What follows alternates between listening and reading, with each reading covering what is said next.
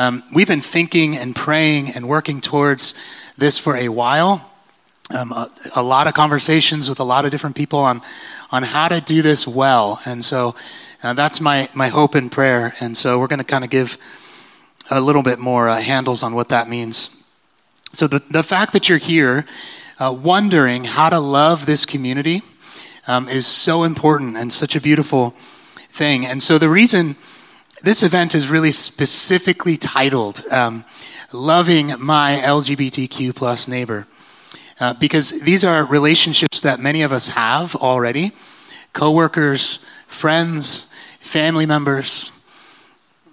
and it's really important to understand that what we're talking about tonight is God's view of our sexuality not God's view of their sexuality, right? This isn't an us and them thing. That's one of the things we were thinking through with the title is we want to convey it's, it's not an, uh, uh, an us and them, it's an us.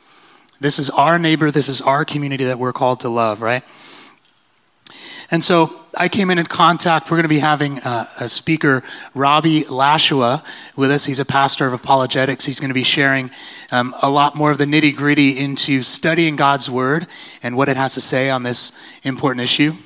And so, a funny story I had a family approach me saying that they were struggling with this idea and, and does scripture really forbid uh, same sex marriages and relationships. Does scripture really forbid that? Because they said if, if my kid came to me and said that they were struggling with this thing, that that they, they wouldn't know what to say. And I thought that was a really honest and really beautiful thing to say, and I was really thankful for it.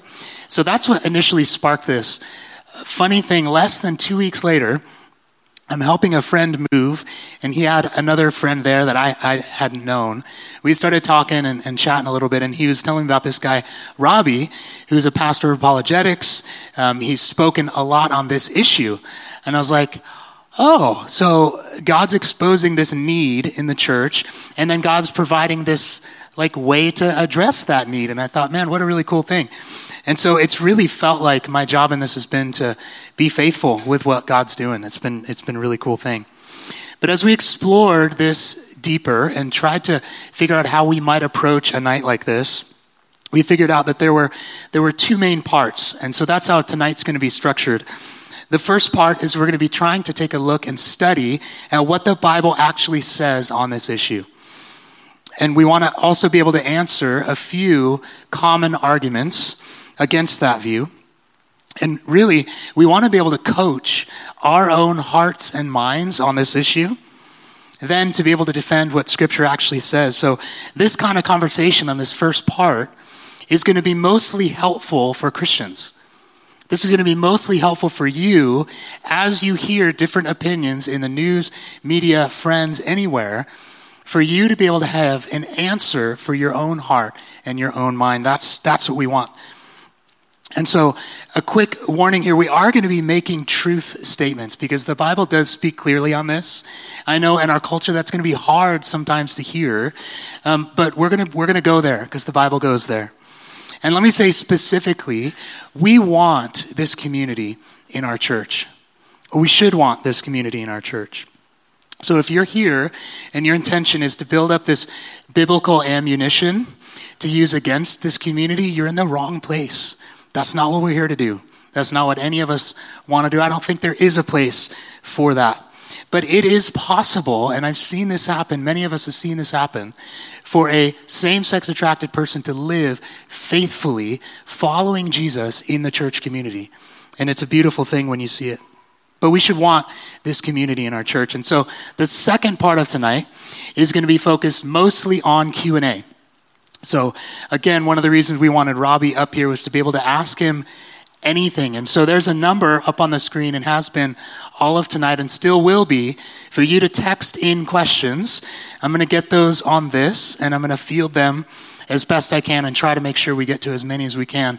But we wanted to try to give the majority of the night over to Q&A because I know many of you have specific questions that you came here with. So be thinking of those now even sending those in now uh, at any point, send them in, and we'll be feeling those, and we want to make sure we can give enough time for that. Um, okay. I think that's all I wanted to say on that. So, we've got a lot we're hoping to do. We're going to jump right in, okay? And realize, though, we can't hope to cover everything on an issue like this with one night. So, on the tables to the sides as you came in, you saw. If you didn't see, you can feel free to grab them. There are two handouts basically to grab. One is a stapled page. Those are the notes that Robbie's going to be working through on this first half. That'll help you be able to follow along, scribble, make notes.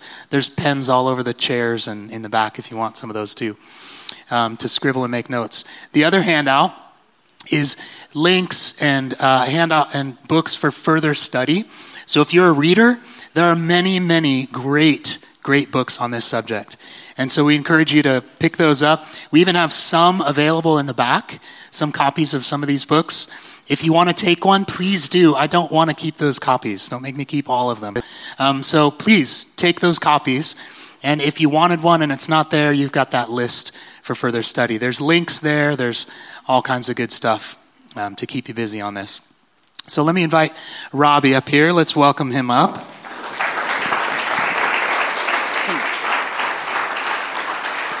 Thanks, man. Yeah, thanks. Thanks for being here. And so I think the question uh, on many of our minds is you look so young. How can you be a pastor of apologetics yeah. and be so young? I'm, I'm not young. You're not young. Uh, okay. I'm thir- almost 36, and that to me sounds so yeah, old. he's not young, guys. I don't know. I just immediately, half of you were like, "You are old," and then the other half of you were like, "This Yeah. guy doesn't know what he's talking about." So okay. tell us about your training. How did you become a pastor of apologetics? Yeah, well, when I was I was doing my undergrad in biblical studies and uh, youth ministry, and um, just really had a heart for truth, knowing the truth, and uh, being able to express the truth to a world that needs truth. Truth sets us free. And so I got into apologetics, just kind of studying it on my own, and then um, I went to seminary at, at Phoenix Seminary, and this church actually used to be like right across from the seminary that I was at, like down on Thomas. Um, and so I went there, I got an MDiv and, and studied theology and Bible and preaching. Um, and then after that, I still wanted to do more in apologetics, so I went to Biola uh, and got a master's in apologetics over there. Okay. Um, and yeah, I've been doing this with youth, I've been doing this with adults at our church now for years, and um, trying to train people to know why they believe what they believe so that they can be good witnesses out in the world. Yeah, that's great. Thank you. Tell us a little bit about yourself. Are you married? Got any kids? Yeah, I'm married. Uh, I've been married for 11 years. We have four kids now. Uh, we just had our fourth. Um, I have a seven year old daughter named Greta. I have a uh, five year old, he just turned five last week. Five year old son, Cohen. Our second daughter, Elsie, she's two. And then uh, our newest uh, one, Jesse, uh, he's uh, almost three months. Yeah. so Wow. It's a busy, young. yeah, it's Yeah. busy. And tell us about your church and, and what you do there. Yeah, I, I go, uh, I'm pastor of apologetics at Desert Springs Community Church in Goodyear, out on the west side. Um, so I do apologetics. I teach apologetics classes. I'm in charge of all the adult education. I have a podcast where weekly we're doing apologetics stuff. Um, do apologetics uh, mission trips. Like we trained in Mormonism, then we went to Salt Lake City and things like that. So, Yeah, yeah. The plus, you know, regular stuff you have to do helping out at a church. Yeah, So. cool. All right, well, thanks, man. I'm glad you're here. Yeah, I'm going to let him kind of take over. Let me pray over our night, pray over Robbie, and then we'll get started. Sound good? God, thank you for this opportunity that we have to um, come together and study your word. God, to learn together uh, what your word says on um, how we should use our sexuality, how we should view it. So, God, we pray that you would bless this time that we have together. God, help us to um, learn and grow. God, help us to grow deeper into faith in you, Jesus, as we know your whole word points to that. And God, please speak through Robbie, be with him as he shares. And we pray all this in Jesus' name. Amen. Amen. Right. Thanks, Tyler. I'm excited to be here with you guys tonight. Um, the first thing I wanted to say is this uh, We have seen, and you know, that throughout history, the Bible has been used to suppress different people groups. People like to get the Bible on their side to suppress people. We saw this happen with American slavery, right? Pastors during the time were preaching uh, that Ephesians 6 5 was teaching that American slavery was fine and it was okay to own slaves because Paul talks about how you're supposed to treat slaves and things like that. Uh, in February, I went to Rwanda and I was talking with people who were survivors of the genocide there, uh, which was 25 years ago now.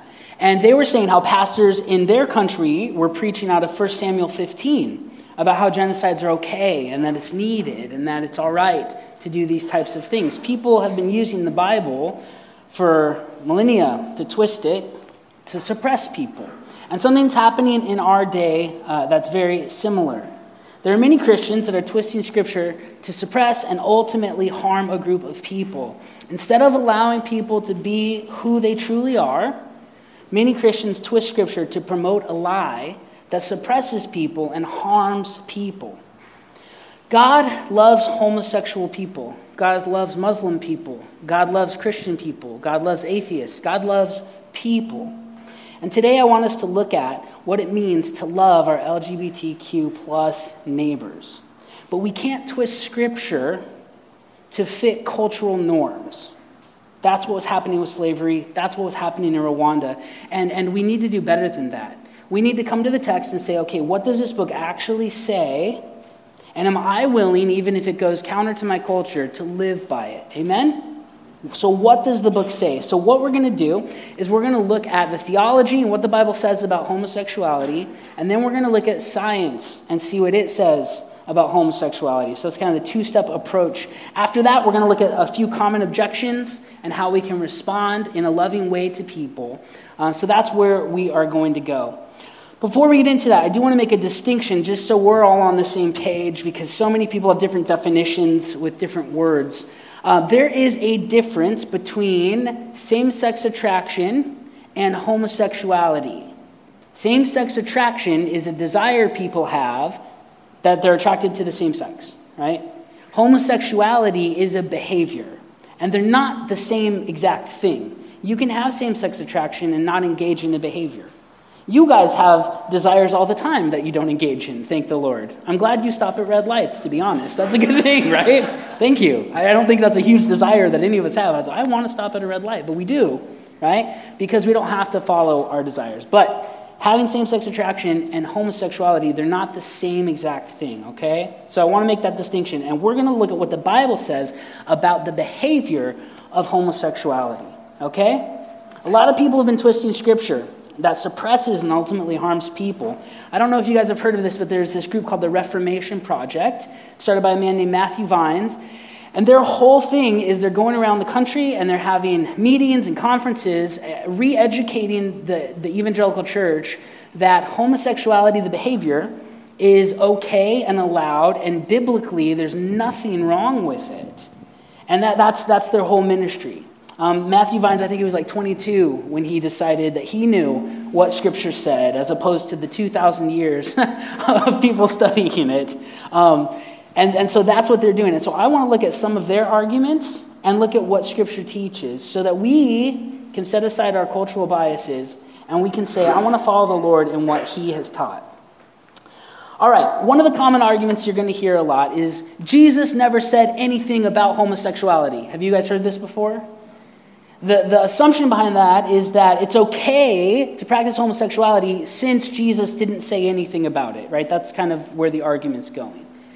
Here's, here's the thing Jesus never said anything about heroin. Did you know that? Have you read the New Testament? He doesn't. He not once does the dude mention heroin. This must be okay, right? Does anybody want to sign up for that logic? No, you don't, right? Jesus never said anything about spousal abuse. Did you know that? So does that mean he condones it? You can, you can mix Jesus and Muhammad and it's okay. No. Now, when people say Jesus never said, they're talking specifically about the red letters. As Orthodox Christians, we believe he said this whole thing, right? So you can say, well, he did and he didn't, so let's look at it. But I think when Jesus was on earth, he actually did speak to this issue. He did. And it was in Matthew 19, 3 through 6. I think this is a fascinating, fascinating passage for us to look at because what was going on was the redefinition of marriage in Jesus' time. The Pharisees came to him and they said, Hey, is it lawful for a man to divorce his wife for any reason? Do you remember this? What was happening at the time was there was this argument going on between theological groups. The one group were the traditionalists, and they were saying, you can't just divorce your wife for whatever reason. Moses said in the law, and indecency. Then there were the progressives, and they were saying, well, an indecency, I mean, that could be anything, right? That could be she burns your dinner. I'm not kidding. This is what they argued because they wrote it down and we have it. She burns your dinner. You can divorce her. The traditionalists were going, no, indecency means she commits adultery on you. Like, no, it's not the same thing. So they come to Jesus saying, whose side are you on? Redefinition of marriage, divorce, commitment. And Jesus says these words, and, and you, you know these words, right? Jesus answered them, and he said, Have you not read that he who created them from the beginning made them male and female, and said, For this reason a man shall leave his father and mother and be joined to his wife, and the two shall become one flesh.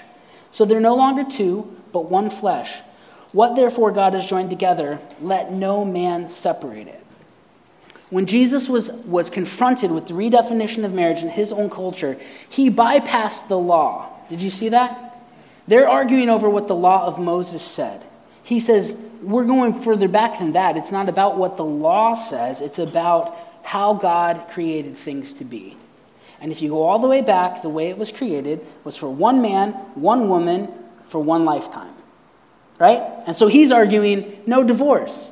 But within this, I think we can see Jesus' opinion of a sexual relationship. When you look at the one flesh aspect of this, it is to be between one man and one woman for one lifetime. Since this is God's design for marriage, and sex uh, uh, uh is designed to, to operate within a marriage, it shouldn't be surprising to us that there are six sexual activities that are prohibited in the Bible. And what all of them have in common is that they are not sex between a man and a woman in a marriage. Okay? That's the one place that this is supposed to happen. The Bible prohibits uh, these sexual sins. Adultery. What's adultery? Sex outside of marriage once you're married, right? You have to be married to be an adulterer because you're cheating on your wife or your husband. Does that make sense? So, adultery is sex with someone who's not your spouse after you're married. This is the best word fornication. This is such a great word. We don't ever use it. What's fornication? Sex with somebody who's not your spouse before you're married, which means everybody, right? Exactly. Okay, so adultery, fornication, rape, forcing sex on someone who's not your spouse. Incest, sex with somebody who cannot be your spouse. Bestiality, sex with a species that cannot be your spouse. And homosexuality, sex with someone of the same sex that cannot be your spouse. This is the theme throughout Scripture. These are the things prohibited. Now, we see this theme carry on and, and, and, all throughout the Old Testament. One of the most famous passages about this is Sodom and Gomorrah, Genesis 19. Uh, we're not going to talk about this a ton, but what was happening was the angels were sent there to destroy the place because of, of immorality that was going on, right? And then you know what happened when, when they got there. They go and they meet Lot, and what do they tell him? They say this We're about to destroy this place because their outcry has become so great before the Lord that the Lord has sent us to destroy it, right? So, what happened to them wasn't the reason they destroyed it. They were sent there previously to destroy it. Do you see that? And then we know what happens. Uh, the men of the city rush the house and they say, hey, let us have sex with these guys that just came into town, which kind of lets us in on the depravity of, of the city and how bad things really were. And Lot says, no, don't do that to guests. That's horrible. Here's my daughters. You can have them, which you think, why would you do that? Um, but that's how bad things were. And then the next day, fire and brimstone destroys the place. Well, there is a redefinition of this going on, and, and people are saying the reason it was destroyed wasn't because of homosexuality. The reason it was destroyed was because of inhospitality. well, now, you, now some of you laugh, but, but here's the deal. Uh, there is a verse about this. I want you to, if you have your Bible or you have your app, uh, turn to Ezekiel chapter 16, verses, verse 49. Ezekiel 16, 49 says this Behold, this was the guilt of your sister Sodom. Okay? This was the guilt of your sister Sodom. She and her daughters had arrogance, abundant food, and careless ease, but she did not help the poor and needy. There it is. In hospitality. The Reformation Project uses this to say, Do you see? The reason that it was destroyed clearly in Ezekiel stated that it was inhospitality. And that's it.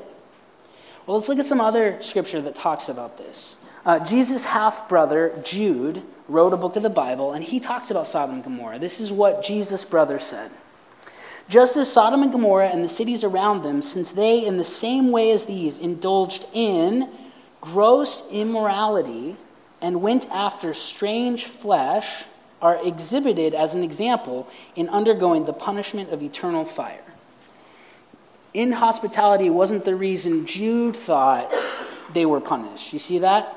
And if this is Jesus' brother's opinion, you could probably bet it was his, his, his brother's opinion as well, right? What about one of Jesus' best friends, Peter? In 2 Peter 7 through 8, Peter says this And if he rescued righteous Lot, oppressed by the sensual conduct of unprincipled men, for by what he saw and heard, that righteous man, while living among them, felt his righteous soul tormented day after day by their lawless deeds. We put Jude and we put Peter together, and you go, it seems like there was some sexual immorality going on there. You can't just, you can't just wash these verses away, even though Ezekiel states that inhospitality was the cause. Do you see that? We have to take the whole counsel of God into account here. And now, one thing that, that this is very important to me is you should never read a Bible verse. Have you heard that before? Reading a Bible verse is the stupidest thing you could do. You need to read more than a Bible verse. You need to read a few Bible verses to get the context of what's going on. Are, are any of you still open to that Ezekiel passage? I'm going to read the very next verse. Okay, so here's Ezekiel 16, 49, and 50. Behold, this was the guilt of your sister Sodom. She and her daughters had arrogance, abundant food, and careless ease, but she did not help the poor and needy. That's where the Reformation Project stops. Let's read the next verse. Thus they were haughty and committed abominations before me. Therefore I removed them when I saw them. Abomination is the word used for sexual immorality and for homosexuality. But they don't want you to read that verse. So we need to do a good job of studying what Scripture says. So we have Sodom and Gomorrah and the New Testament interpretation of what was going on there. Let's skip ahead to the law. Leviticus 18 20 through 24. This is what it says. If you have your Bibles, you can turn there. You can just listen to me read it. It says, You shall not have intercourse with your neighbor's wife to be defiled with her. What's that called? Adultery. If you're married, it's adultery, right? It's definitely adultery for, for the, the, lady. But it could be fornication. But either way, that's outlawed, right? Okay. So you can't do that. Verse 21 You shall not give any of your offspring to offer them to Moloch, nor shall you profane the name of, of your God. I am the Lord. Um, Moloch was a uh, god in, in Canaanite and Amorite um, pantheon. And basically, what they would do is they would make this big metal statue, statue that had the, the torso of a man with outstretched arms and the head of a bull, and they would sacrifice their children to Moloch. Uh, they'd get infants and they'd heat this metal um, uh, thing up and they'd put the babies on the arms and they'd roll down into the fire and they'd beat drums and they would sacrifice children. God says, do not do that, right? Don't sacrifice your children to Moloch. So, no adultery and fornication, no child sacrifice. Verse 22 You shall not lie with a male as one lies with a female. It is an abomination. There it is. It is an abomination. That's homosexuality. Verse 23 Also, you shall not have intercourse with an animal to be defiled with it, nor shall any woman stand before an animal to mate with it. It is a perversion, bestiality. Do not defile yourselves by any of these things, for by all these things the nation which I'm casting out before you have become defiled. Now, how many of you have heard this argument? Some people will say, You don't believe the Old Testament. You say, Yes, I do. I believe it. Say, You don't follow it. Have you ever eaten shellfish? And all of you, mostly, unless you have an allergy, you would say, Yes, I have. You have bacon every chance you get. You ever played football, touched a pigskin, right? Have you heard these? Have you heard people say this? So they, they say that to you and they say, see, you don't even follow the, the Bible. You don't even follow it. So who are you to say that homosexuality is incorrect when you're wearing mixed threads of clothes and not following Old Testament law, right? And this is important for us to understand is what in the Old Testament carries over into New Testament times. Like, we really got to get a handle on this, right? Because you do eat lobster. And, and you also don't murder people. So that's good, right? so we have to ask the question when it comes to homosexuality, is it a dietary law type thing? Or is it a moral for all people in all times type thing, like murder? Does that make sense? Because there are things in the Old Testament we all still follow. Amen? Yes. Okay. How do we know which is which? That's the big question. And I like to explain it like this. When I was a kid, uh, I had some friends who lived in Alaska, and they could get their driver's license when they were like 14. It was a ripoff because I lived here and I had to wait till I was 16. Right? What makes them better than me? Nothing, I told them. Nothing. They even get paid. You know, you get paid to live in Alaska. Did you know that? You might want to move up there. They pay you a few thousand dollars a year to live there. I thought this is the biggest scam going. Arizona is ripping us all off in multiple fronts, right? What's correct? Getting your driver's license when you're 14 or your driver's license when you're 16? Which one's right, which one's wrong? What? Yeah. Yeah. It's not a moral thing, right? It's a depends on where you are thing depends on which state you're under, correct? In the New Testament, we're under a certain state of things from God. The Israelites in the Old Testament were under a different state of things. They were under a, a theocracy, right? We're living in New Testament times. I mean, there's all the stuff in the New Testament about dietary laws are abolished, right? Uh, uh, there is no temple. There is no way we can do some of these, these, these things that the Old Testament did. So, how do we know which one homosexuality is? Is it a state type thing or is it a murder type thing? Because murder in Alaska and in Arizona are both wrong, and in China, and in medieval England, and in first century Israel. It's wrong for all people in all places for all times. Do you see the difference? So, how can we differentiate between which is a state law that doesn't apply to everybody, and which is, are things that are God's moral law that apply to all people for all time. Right? One of the ways we can see that is when we look at this in Leviticus, what is this listed around? Notice the group that this is mentioned in. Homosexuality is grouped in with adultery, child sacrifice, and bestiality. It isn't, it isn't grouped in with dietary laws about shellfish and clothing laws or washing rituals. Did you see that?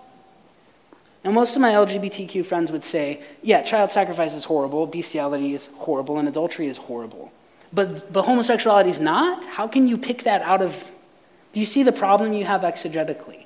This is very difficult to do. And, and what I'm arguing here for is Christians who are twisting Scripture to say it's okay, right? My non Christian friends don't care what the Bible says, so that doesn't, that's a different thing. But we really need to know what Scripture says because this is infiltrating the church and it's hurting people. That's my big thing. It harms people. This lifestyle is, is damaging to people, and we're going to talk about that later. But that argument that, oh, Old Testament law stuff's all past, well, it's not all past, and, and nobody really believes that because we all think murder is still wrong, right? And stealing is still wrong, and things like that. But the best passage to use obviously comes from the New Testament, right? What Paul says in Romans 1 20 through 28 um, is the best. Why? Well, because it's New Testament, so you don't have to explain that whole Old Testament, New Testament thing, right? Paul still says it is, it is wrong in the New Testament. Um, so we're going to pick it up in uh, Romans 1. Uh, we'll, we'll start in verse 25. it says, For they exchanged the truth of God for a lie. And this is all humanity, Paul's talking about. Exchanged the truth of God for a lie and worshiped and served the creature rather than the Creator who is blessed forever. Amen. For this reason, God gave them over to degrading passions, for their women exchanged the natural function for that which is unnatural. And in the same way, also, the men abandoned the natural function of the woman and burned in their desire toward one another, men with men, committing indecent acts and receiving in their own persons the due penalty of their error. And just as they did not see fit to acknowledge God any longer, God gave them over to a depraved mind to do those things which are not proper. the argument here is this is talking about uh, temple prostitution that was prevalent in first century in Rome. This is talking about Nero's sexual uh, exploits, having, having little kids that, that were there for your sexual pleasure. And that's what this is discussing. It's not talking about a loving, monogamous, homosexual relationship. That's, that's the argument coming, right? But, but this is the problem with that. Paul doesn't say that women and men abandoned their natural desires. Did you see the word there? It's not their natural desires. He says they abandoned the natural function. And the, the Greek word for that is chresis. This is the only time it's used in the Bible, these two places. It's the only time in the New Testament we have it. But in other Greek literature, this word means a use, natural function, especially in regards to sexuality.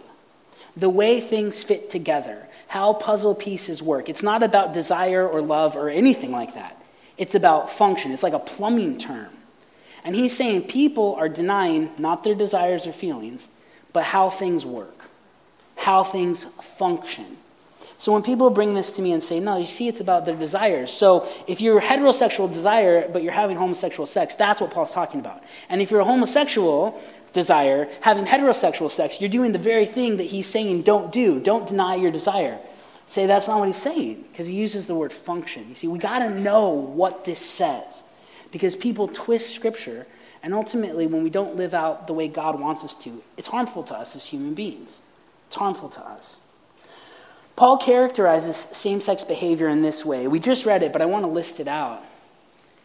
He says it's a lust of the heart, an impurity that's dishonoring to the body, an indecent act and an error, unnatural, not the proper, not proper, and the product of a depraved mind. He, Paul's not for this activity. Paul's for all people, right? He goes on to explain we all fall short, right? We all fall short, and it's about Jesus, and that's where justification comes from. But he's explaining the human condition, and in, in that, this is the only place actually in the whole Bible where lesbianism is condemned. Did you know that? And that's New Testament. It's not Old, it's New Testament.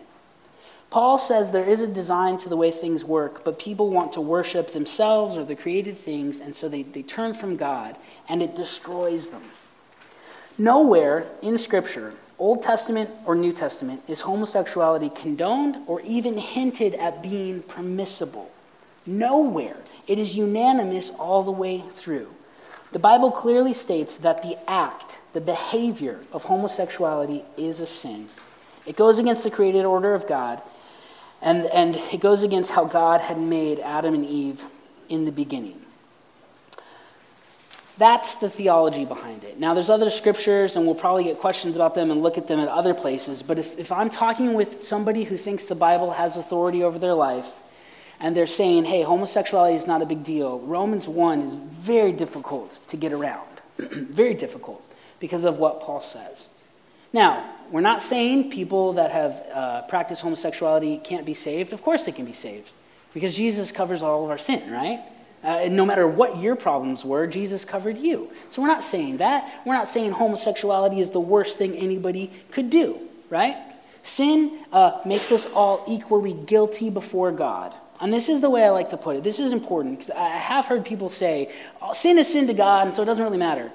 That's true to make us guilty right? A white lie, homosexuality, same thing to make you guilty before God. Because Jesus' brother James said, if you transgress one point of the law, you're guilty of the whole thing, right? Guilty, yes. But all sins aren't equally bad. They're all equally wrong, but they're not all equally bad. And you know this. You think murder is way worse than jaywalking, right? All of you think that. Why? Well, because you're, you're hurting somebody, right? You're ruining people's lives. Our government, every government around the world thinks that because there's more severe punishment to deter people from certain things than there are for other things. You do this one, you get a $20 fine. You do this one, you get locked up for the rest of your life. There's, they're different, right? We all acknowledge that. Equally wrong to make us guilty before God, but they're not all equally bad because certain actions that we do have bigger consequences than others. And jaywalking doesn't pollute and hurt and affect a lot of people as much as murdering their dad or their mom does. Do you see the difference? When it comes to homosexuality, it is equally wrong to make us guilty before God, but the consequences that come through this behavior are devastating and hard on people. They kill people faster. And I, I want to be like my dad who created me. I want to be for life. I want to be for eternal life, and I want to be for an abundant life, right? That's what Jesus did. He came to give us life and life to the full, life abundant. And when people twist scripture to say it's okay to do this behavior that ultimately kills you fast, I'm against it. And it's not because I'm a bigot and it's not because I hate people. It comes from I love them. And I don't want harm to come on them. Do you see? Does this make sense? And I think the church has done a poor job at saying it's wrong and just condemning and not sharing. We care about you as human beings. I care about I care about murderers. I care about right. Jesus died for all people. And if that's true, we need to act like it. But sin destroys, sin brings devastating consequences with it. So I want to move into talking about the science behind homosexuality, all right? So, for people who believe the Bible's authoritative, you need to know what it says so you can talk to them when they're hearing these things or twisting things, okay?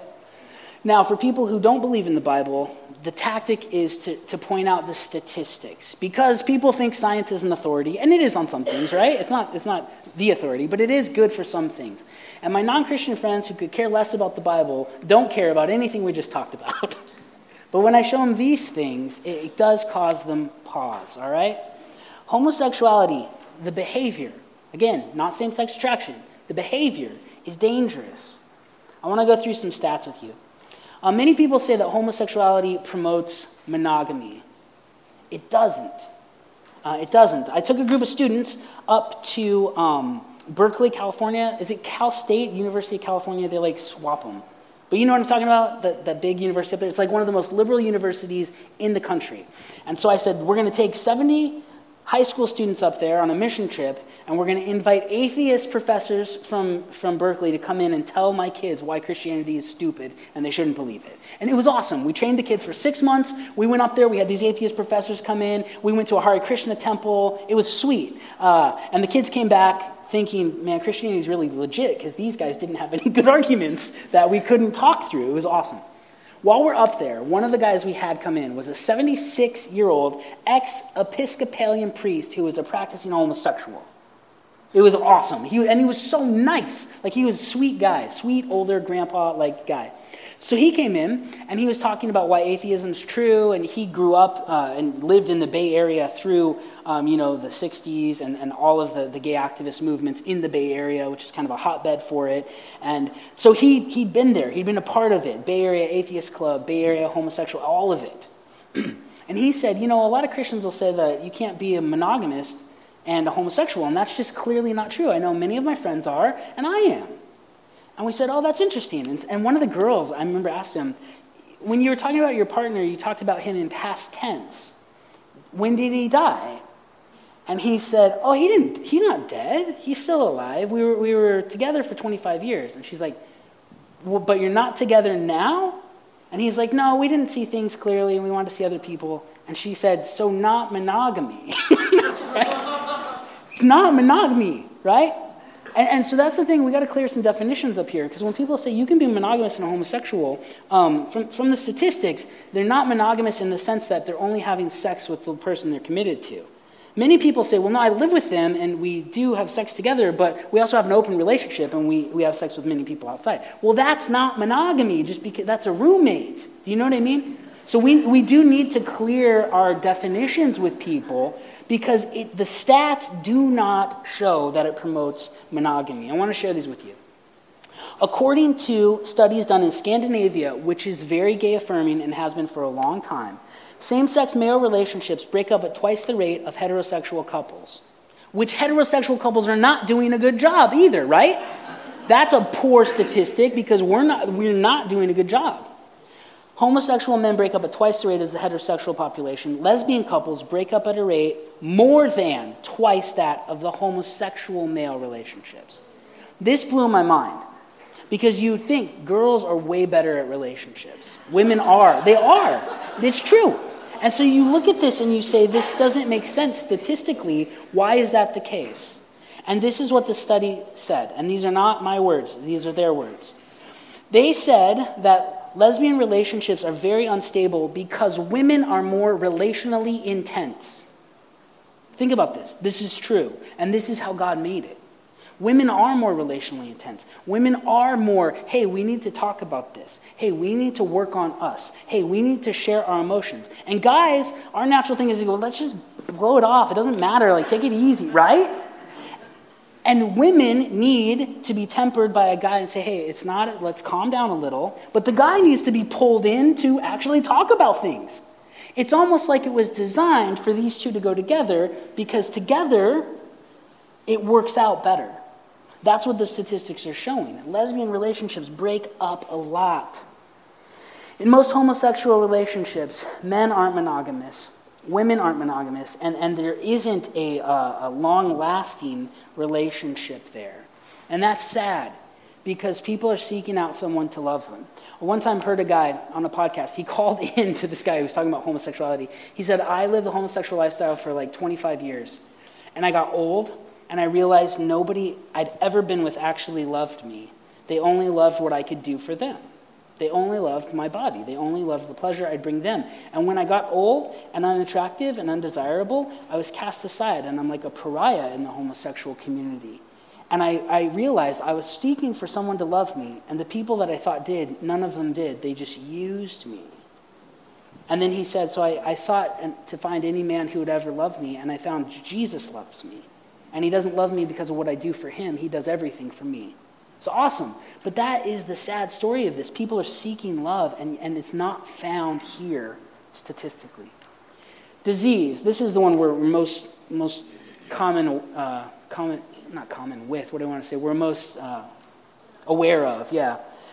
I'm not going to read the whole um, quote because there's a lot of diseases mentioned, and some of them are um, not good to say.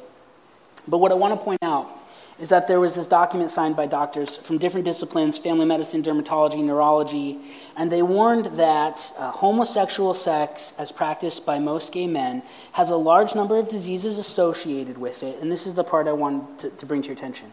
Many of which are rare or even unknown in the heterosexual population. Now, there's a lot of diseases in the heterosexual population. But there are a lot that aren't, that are only in the homosexual. So let's throw the Bible out.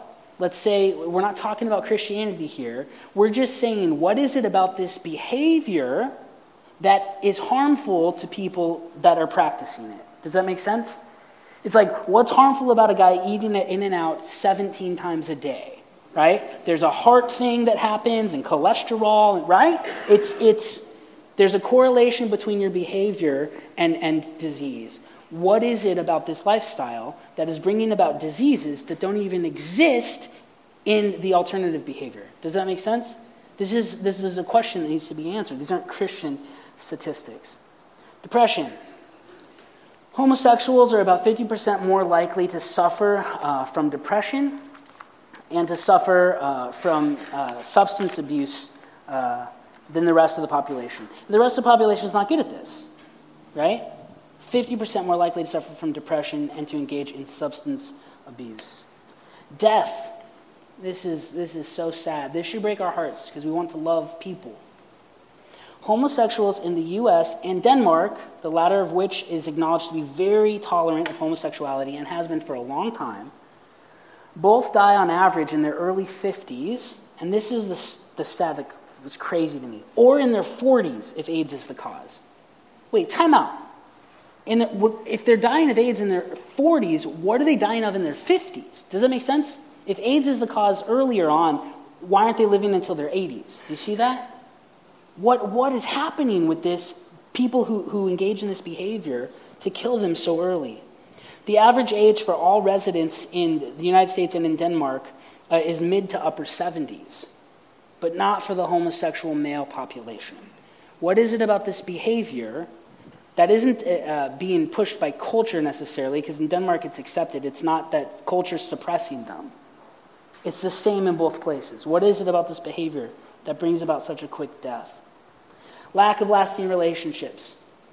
78% of male homosexual affairs, relationships entered into with an intent of commitment, last less than three years. only 12% last five years or longer. They're looking for someone to love them, and this, this isn't the way to go about that because it doesn't work. These relationships don't last. Psychological health. In a national health survey, uh, 75% of the nearly 2,000 lesbian respondents reported that they had pursued psychological counseling of some kind, many for treatment of long term depression or sadness. 75% admitted that they'd sought out treatment. That's a, that's a big, that's alarming. What is it about this population that, is, that needs to seek out psychological counseling of some kind? Domestic violence. The incidence of domestic violence among homosexuals, uh, among gay men, is nearly double that in the heterosexual population. And the heterosexual population is not good at it, right? So you go, wait a second, twice as likely? Uh, but this makes sense as well. Uh, guys, when you were in elementary school and you were on the playground and some kid was being a jerk to you, how did you handle it? You hit him? You shoved him? Right? That's how guys deal with things. It's like this thing we have. But not all guys. But most guys have this thing where, well, but I can't hit a girl. There's, there is like this limiter, this governor, where most guys are like, well, of course you can't, but you can't do that. That's not fair. You, you can't do that. When you have two men in a relationship together, that isn't there. That, that, that limit isn't there, and domestic violence is twice as likely to happen in a homosexual male relationship as it is in the heterosexual population. Substance abuse. Lesbians are three times more likely to abuse alcohol and to suffer from other compulsive behaviors than the heterosexual population. Three times. And I think you've probably observed this with lesbians you know. Um, it's a very common thing to see them abuse substances. It is. Um, the, the ones I know, that is that's common. Whether it's, whether it's food, alcohol, drugs, it's a common theme that, that I've seen in, in my own experience. A couple more suicide. Homosexual men are six times more likely to have attempted suicide than are heterosexual men. Six times.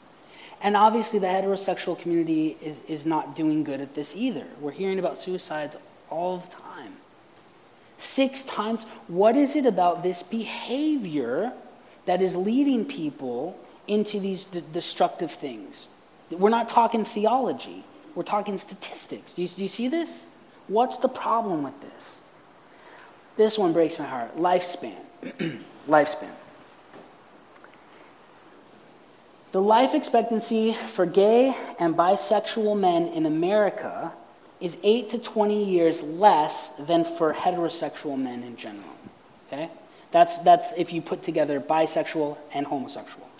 If you take bisexual out of that equation, the lifespan of a homosexual man in America is on average 24 years shorter than that of a heterosexual. I did some research. um, uh, all, all, over the place where I go, there is um, there's like billboards for this many deaths from smoking this year. Have you seen those? Right?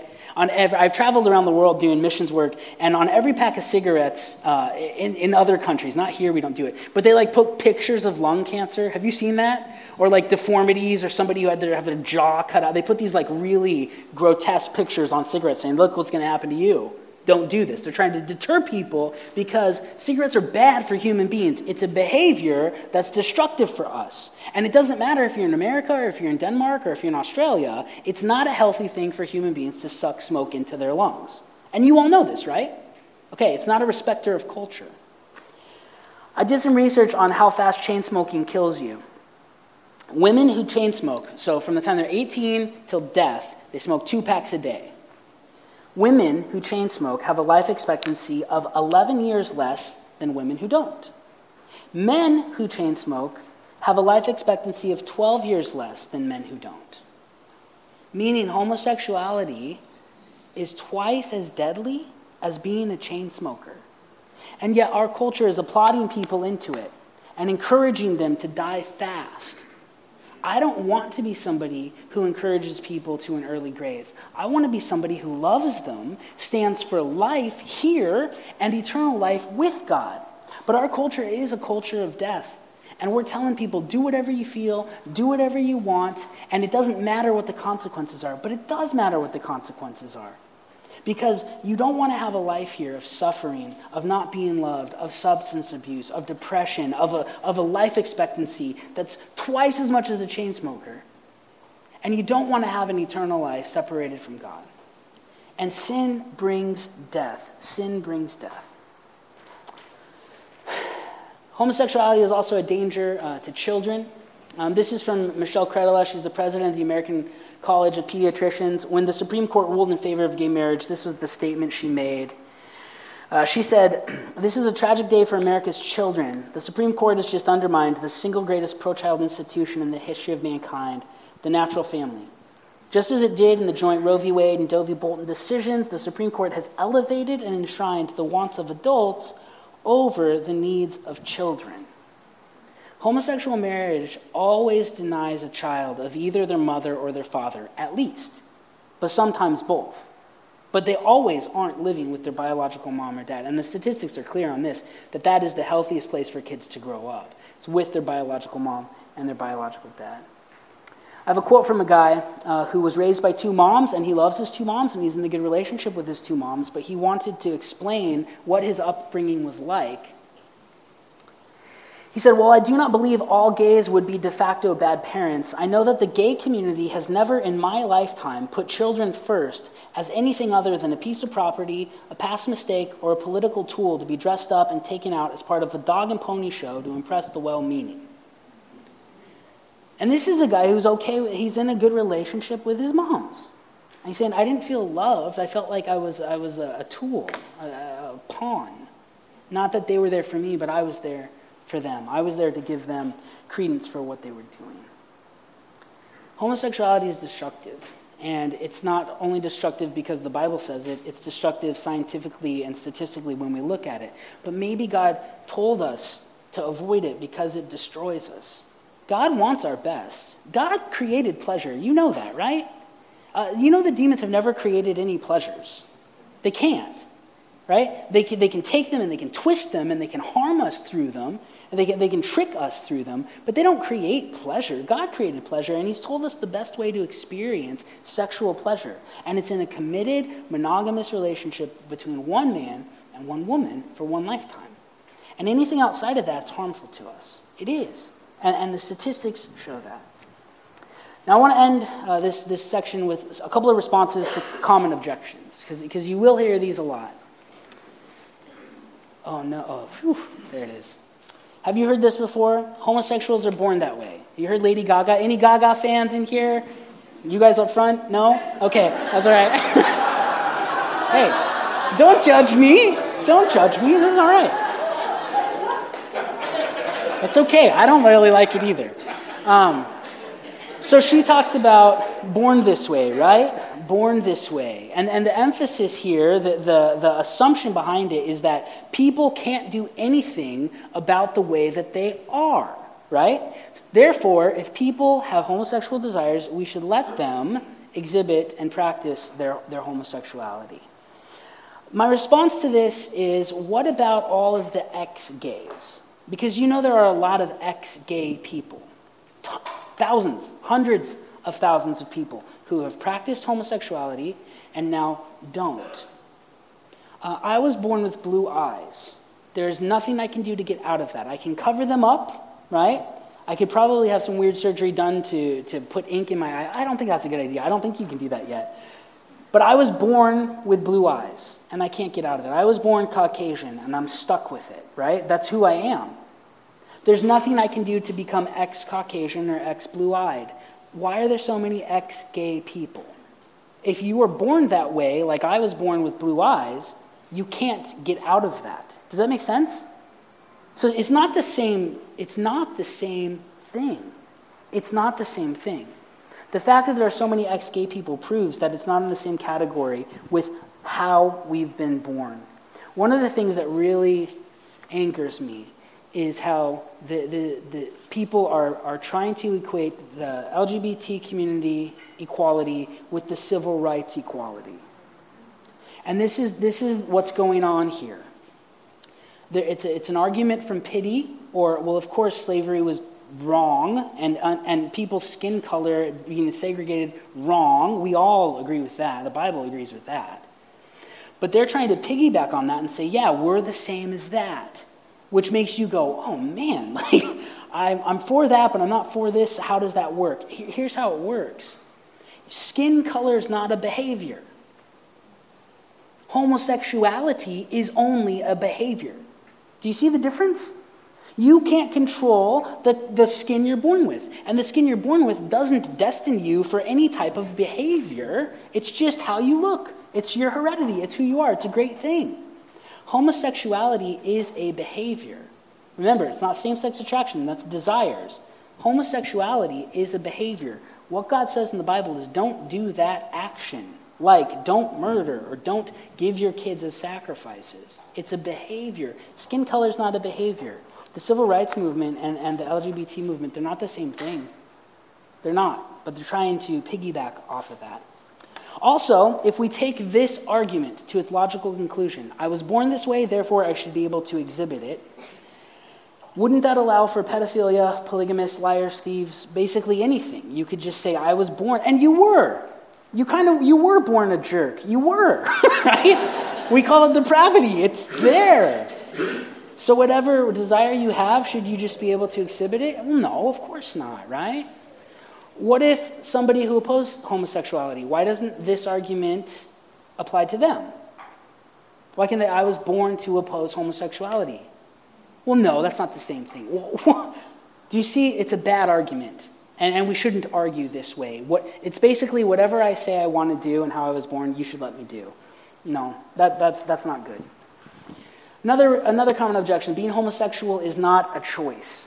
This one is tricky because the proper response to this is yes, it is, and no, it isn't. It really is yes and no. And this is where we need to understand the difference between having a desire and acting on a desire, right? Same sex attraction doesn't mean you have to practice homosexuality. Just like uh, heterosexual attraction doesn't mean you have to be an adulterer. Does that make sense? Adultery is a prohibition for heterosexual people. Fornication is a prohibition for, homo- for heterosexual people. Because you have a desire for the opposite sex doesn't mean you can just do whatever you want. Does that make sense? However, we do have desires, don't we? And who knows where they came from? And people have tried for years to say, well, it comes from they had a bad dad, or the environment they grew up in, or they weren't good at sports, or you know, there's all of these theories. Who knows where they come from? But we all have bad desires, right? It's called sin. But just because we have a bad desire doesn't mean that we should act on our desire. Every day of your life, I got a little ahead of myself. Every day of your life, you suppress desires. If you didn't, you would be dead by now. Right? Uh, somebody would have shot you for what you did to their daughter in junior high. You would right you would have been locked up because anger we if we if we do whatever we feel we'd all be dead. That is called anarchy when you do whatever desire you have right? We have to control ourselves self-control. Like i said earlier we stop at red lights. What is it called when everybody just gives in to their desire? Anarchy. What is it called when we control our desires? The word for it is civilization we can't just give in to whatever desire we have because we have it the fact that a desire exists does not mean that it must be acted upon. And you're living proof of that because every day you don't act on every desire you have. Does that make sense? The desire is there, yes, but that doesn't mean the behavior has to follow. You can choose not to. There's this thing called the will that human beings have in their soul. The last one, I've heard this what's wrong with two men who love each other? Nothing. You believe that. You don't believe there's anything wrong with two men loving each other. But the question we've got to ask is well, how are we defining love, right? What do you mean by love? If you mean two men who are committed to each other and who care for each other, that's great. You have, you have David and, and Jonathan in Scripture, right? You have friendship. You see men loving each other, women loving each other all throughout the Bible. You have good friends. I have a good friend. My friend Greg, I've known since I was five. Every Friday we play basketball. We go to Starbucks. We are accountability partners. We read through books. We talk about life. I've known him for 30, 31 years now. I love him. He's, he's closer than my brother, right? I mean, he's, he's, I'd die for that guy. I was in his wedding. He was in my wedding, right? I mean, all of this. I love Greg. But if you mean we've sexualized our relationship. No. And this is something that our culture is really messed up on, right? Why do people believe that you have to have sex with somebody in order to love them? It's a bizarre, it's bizarre. Most of the, mo- the, the most meaningful relationships you'll have in your life are going to be primarily with people you don't have sex with. Did you know that? It's true. The best friends you have, the family relationships that you have, there's one that you're going to have a sexual relationship with. But the intimate relationships you have outside of that, you're not. You don't have to sexualize your relationship in order to love people. So there's nothing wrong with men loving each other. But sexualizing your relationship, that's a different thing. That's a behavior that's bad scientifically. It's a behavior that God tells us isn't good for human beings to exhibit. So this is this is kind of my you know how long has it been? It's probably felt like longer to you. but this is this is how I approach it. With Christians, we got to talk about what does Scripture say and be clear. With non-Christians who don't care about the Bible, what authority do they care about? Science is a big deal to them. Well, let's go look at statistics and see what it says. But we have to have the attitude of love with both. Because Jesus told us to love our neighbor, right? Love our neighbor. And he and then some smart Alex said, Well, who's my neighbor? Remember? Because that's what we all think. Well, what does that exactly mean? Is the people I like? Is it that guy across the street? Because that guy's a tool? What does this mean? right? And then he tells us the Good Samaritan story. He says, The people you racially hate that live over there? Yeah, like that. Oh, that's tough. Who, who's the demographic of people you struggle with loving, right? Is it the Muslim terrorist? Is it the LGBT community? Is it that guy at church that just frustrates you to no end?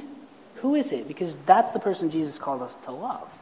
This is what we're to do. This is Christianity. Everybody loves their friends. It's easy to do. But loving people that are hard to love, that takes, that takes more love than I've got. And that's why Jesus living in me has to take over and, and do it. I was doing a talk like this last summer at a church in the North Valley, and there was a mom there, and she was broken and, and she was sad, and her daughter is living a lesbian lifestyle, and it really hurt her because what did I do wrong? How, you know.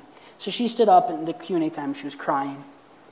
and she said, I just want to say one thing. As Christians, we need to do a much better job at being like the LGBT community because they are loving and accepting, and we're judgmental and condemning. You know, and she's saying that she's crying, and, and I was like, okay, well, thanks for sharing. She sat, sat down, and I, am driving home, and I thought about it. I said, she was so she was wrong like emotional, but wrong.